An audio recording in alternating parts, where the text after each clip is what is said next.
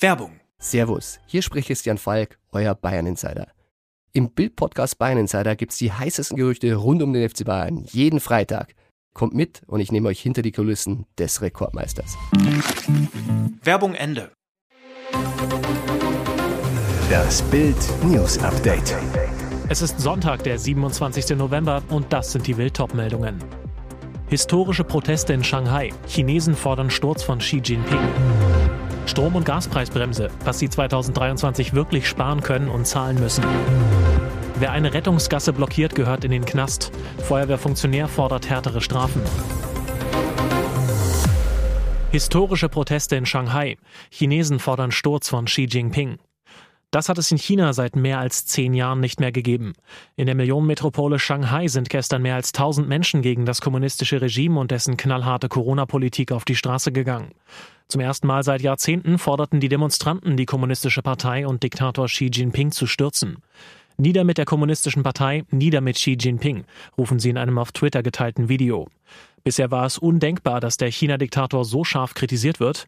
Erst recht, nachdem er sich im Oktober die absolute Macht in der Partei gesichert hatte und sich zum dritten Mal zum Herrscher krönen ließ. Der Protest ist aber auch aus einem anderen Grund historisch. Erstmals haben Chinesen für die vom Regime verfolgte ethnisch-religiöse Minderheit der Uiguren demonstriert. Die Demonstranten legten Blumen und Kerzen nieder und forderten Freiheit für die Provinz Xinjiang. Trotz strikter Null-Covid-Politik gibt es in China so viele Corona-Kranke wie noch nie seit Pandemiebeginn. Laut Gesundheitskommission wurden rund 32.700 neue Fälle gemeldet. Die hohen Zahlen führen zu noch härteren Einschränkungen und sorgen in der Bevölkerung für wachsenden Unmut und Massenproteste. Strom- und Gaspreisbremse, was sie 2023 wirklich sparen können und zahlen müssen.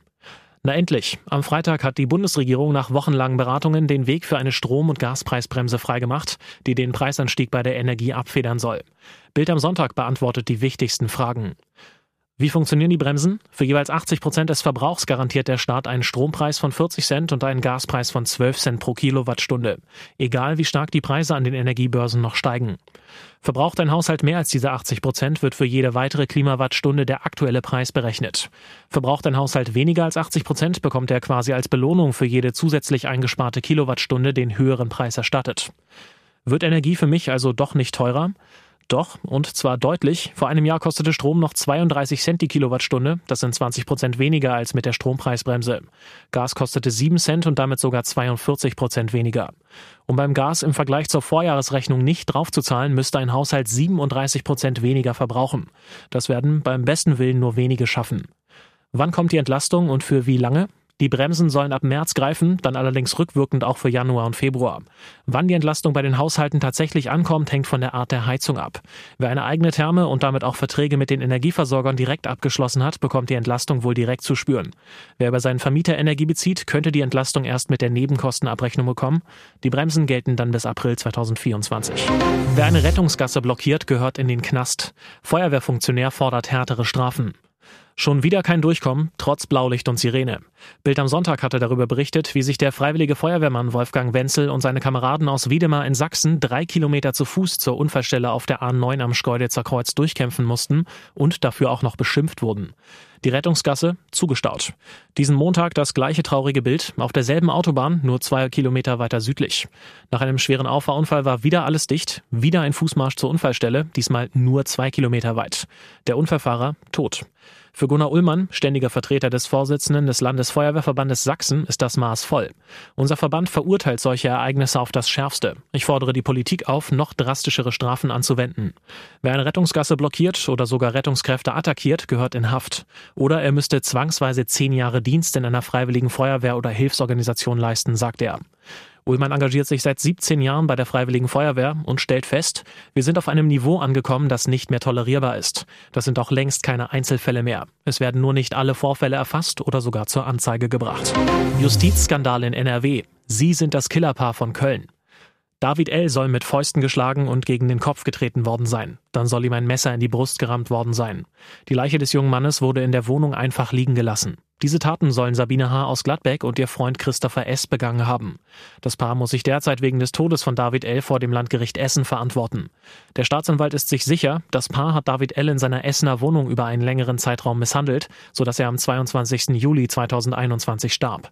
Seine Leiche wurde erst rund vier Wochen später gefunden. Nachbarn hatten sich bei der Polizei über den Gestank im Haus beschwert. Es soll nicht die erste grausame Tat des Paares sein, das aus dem Drogenmilieu stammt. Bereits im Frühjahr 2020 sollen Sabine und Christopher eine Person getötet haben.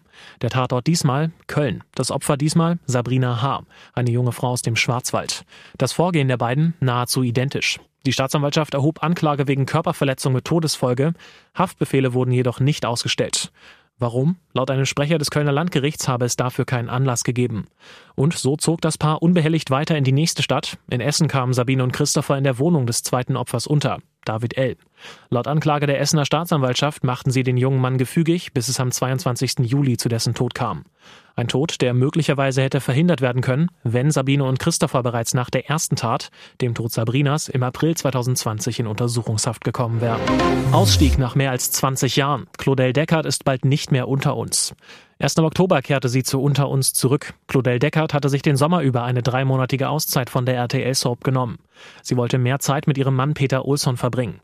Ich hatte eine schöne lange Pause und die hat mir sehr gut getan, sagte Deckard damals. Doch wie Bild am Sonntag jetzt aus Senderkreisen erfahren hat, steigt die Schauspielerin nach mehr als 20 Jahren komplett bei Unter uns aus. Schon im Dezember soll sie ihren letzten Drehtag als raffinierte Anwältin Eva Wagner haben. Das Management von Claudel Deckert wollte das auf Anfrage nicht kommentieren, doch die Schauspielerin will sich nach Bild am Sonntag Informationen in Zukunft verstärkt um ihre vegane Produktlinie kümmern. Und bei Unter uns soll auch schon Ersatz parat stehen. Seit Anfang Oktober ist Bettina Langehain als Jurastudentin Stella Richter zu sehen. Die kommt beim Publikum offensichtlich so gut an, dass ihre Rolle nun ausgebaut werden soll. Und jetzt weitere wichtige Meldungen des Tages vom Bild Newsdesk. Schon über 80 Milliarden verpulvert. Putins Kriegskassenproblem. Seit neun Monaten führt das Kreml-Regime um Diktator Wladimir Putin einen blutigen Angriffskrieg gegen die Ukraine. Der Raketenterror gegen die Energieinfrastruktur und gegen die Zivilbevölkerung geht weiter. Täglich fliegen Raketen auf ukrainische Städte. Mobilisierte Soldaten dienen auf dem Schlachtfeld als Kanonenfutter. Doch, wie lange hält die Kreml-Kriegskasse diese Materialschlacht noch durch? Neue Zahlen von Forbes zeigen, bisher verpulverte Putin rund 82,2 Milliarden US-Dollar für seine militärische Spezialoperation, ein Viertel der russischen Haushaltseinnahmen von 2021. Und es wird immer teurer. Raketenkäufe aus dem Iran, Waffendeals mit Nordkorea, die Mobilisierung, steigende Entschädigungszahlungen für Tote und Verletzte. Laut Forbes sind die monatlichen Kriegskosten auf mindestens 10 Milliarden US-Dollar gestiegen. Im Jahr wären es so rund 120 Milliarden US-Dollar, mehr als ein Drittel der Haushaltseinnahmen. Das große Problem für das Putin-Reich, Russlands einstige Milliardeneinnahmen aus Gas- und Ölverkäufen schwinden. Durch den Wegbruch des Markts im Westen muss der Kreml seine Exporte gen Osten verlagern, kann aber hier keinen Preisdruck ausüben und die Partner erpressen. Die Folge? Die Einnahmen sind unberechenbar. Zudem steigen die Kosten mit jedem Kriegsmonat. Auch die Entschädigungszahlungen, die der Familie eines getöteten Soldaten zustehen, sollen zuletzt dramatisch gestiegen sein. Laut Forbes alleine im vergangenen Kriegsmonat auf 3,5 Milliarden US-Dollar. Zuvor war es monatlich rund eine Milliarde. Doch ob der Kreml Gehälter und Entschädigungen wirklich zahlt, ungewiss. Am Ende ist es für Kreml-Tyrann Putin eine Abwägung zwischen Pest und Cholera. Durch ausbleibende Zahlungen kann er zwar Geld sparen, riskiert aber gesellschaftliche Risse, eine soziale Spaltung. Diese könnte auch ihn irgendwann gefährden. Süßer die Kassen nie klingeln. Nach den langen pandemiebedingten Einschränkungen freuen sich viele Deutsche endlich wieder gemütlich über die Weihnachtsmärkte zu schlendern. Allerdings nur so lange, bis sie die Preise sehen, denn die haben es in diesem Jahr in sich. Die hohen Kosten könnten den Besuchern die besinnliche Stimmung schnell wieder vermiesen. Gemütlich macht es sich auf dem Weihnachtsmarkt vor allem die Inflation. Im Durchschnitt erhöhen sich die Preise für eine Tasse Glühwein, gebrannte Mandeln oder ein Bratwurstbrötchen um 50 Cent bis 1 Euro. Bild hat sich etwas genauer auf den deutschen Weihnachtsmärkten umgesehen und die Preise ausgecheckt. Auf dem Potsdamer Platz in Berlin kosten 100 Gramm gebrannte Mandeln mittlerweile 6 Euro. Ein Bratwurstbrötchen oder eine Tasse Glühwein stolze 5 Euro. Im vergangenen Jahr konnten sich die Weihnachtsmarktbesucher in der Hauptstadt noch für 4 Euro mit dem klebrig süßen Getränk aufwärmen.